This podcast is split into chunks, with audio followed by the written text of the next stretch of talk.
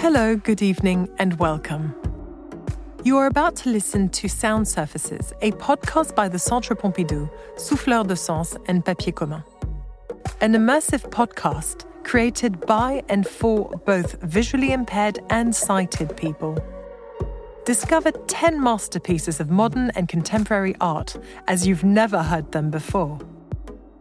Connected by the theme of sensitive bodies, the artworks recount the narrative of body memory, bodies exploring in motion, bodies hindered or freed from all norms. Enjoy.